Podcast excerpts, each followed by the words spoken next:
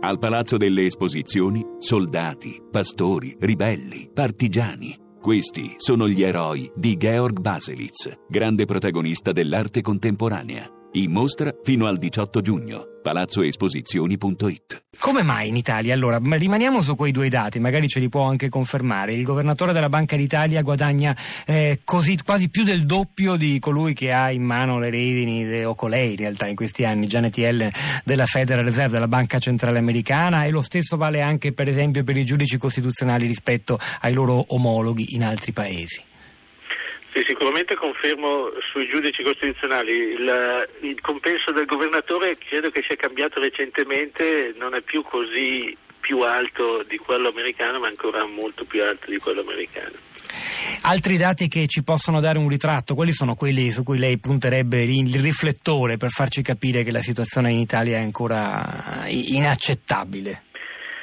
Beh, eh, diciamo, come ha, come ha detto il, l'ascoltatore, in generale tutti i dirigenti pubblici, eh, ci sono più dirigenti pubblici che negli altri paesi, eh, a parità di comparto, cioè so, parità di ministero, regioni, ovunque, e in generale sono pagati di più eh, di quasi tutti gli altri paesi. La magistratura stessa, se facciamo un confronto con la, con la, con la Francia, che ha esattamente le, il nostro stesso sistema legale perché noi l'abbiamo ereditato da loro, quindi hanno anche gli stessi nomi praticamente, eh, guadagnano molto di più in Italia che in Francia a parità di dimensione diciamo, quindi ehm, direi che è una cosa generalizzata.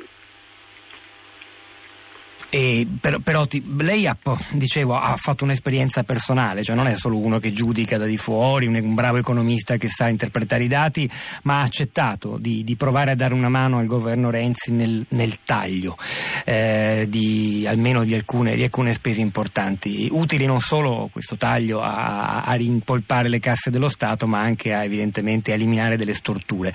E, mh, so che nel libro lei racconta anche parte della sua esperienza, diciamo così, personale, ma che bilancio potrebbe trarre al di là della sua vicenda eh, come dire, nel mondo della politica? Um, è difficile dire, la mia impressione è che ci sia, sto parlando dei tagli a spese pubbliche in generale, ovviamente riguarda anche il taglio al, ai compensi dei dirigenti. Lei che compito aveva, mi scusi? Io avevo il compito di occuparmi di individuare possibili tagli alla spesa pubblica in generale per, eh, nella mia idea, eh, ridurre, poter ridurre le tasse che in Italia sono tra le più alte del mondo. Diciamo. Eh, la mia impressione è che ci sia una combinazione ovviamente vabbè, di interessi, è chiaro che tutte le volte che si va a toccare un tipo di spesa pubblica qualche, si tocca sempre qualche interesse che si muove. Eh, quello c'è in tutti i paesi. La mia impressione è che ci sia anche diciamo una, un po' di superficialità, cioè che non ci sia la voglia di mettersi lì eh, a chinare la testa e mm, prendere tutto il bilancio dello Stato, esaminarlo spesa per spesa e vedere, chiedersi questo, questa spesa vale la pena, vale la pena di chiedere ai cittadini di pagare le tasse per finanziare questa spesa, eh, chi beneficia questa spesa, se ne beneficia gente che già ha un sacco di soldi non ne vale tanto la pena. Eh, per fare questo bisogna mettersi lì, lavorare, comparare diverse spese, insomma bisogna, ci vuole un bel lavoro e secondo, la mia impressione è che ci sia un po' di superficialità in questo, che la gente non abbia voglia o in qualche caso la competenza per farlo.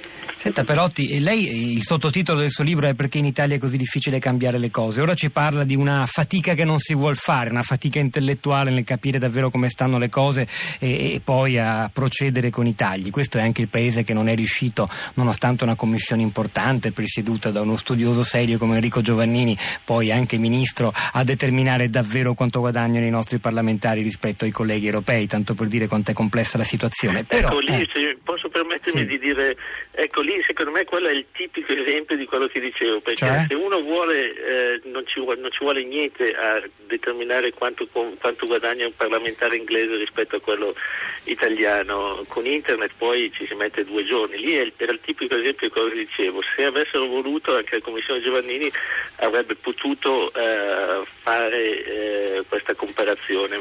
Purtroppo per lei aveva un mandato pazzesco, cioè doveva fare la comparazione con tutti i paesi europei di tutti i possibili dirigenti pubblici questo a onore del vero era impossibile adempiere questo mandato.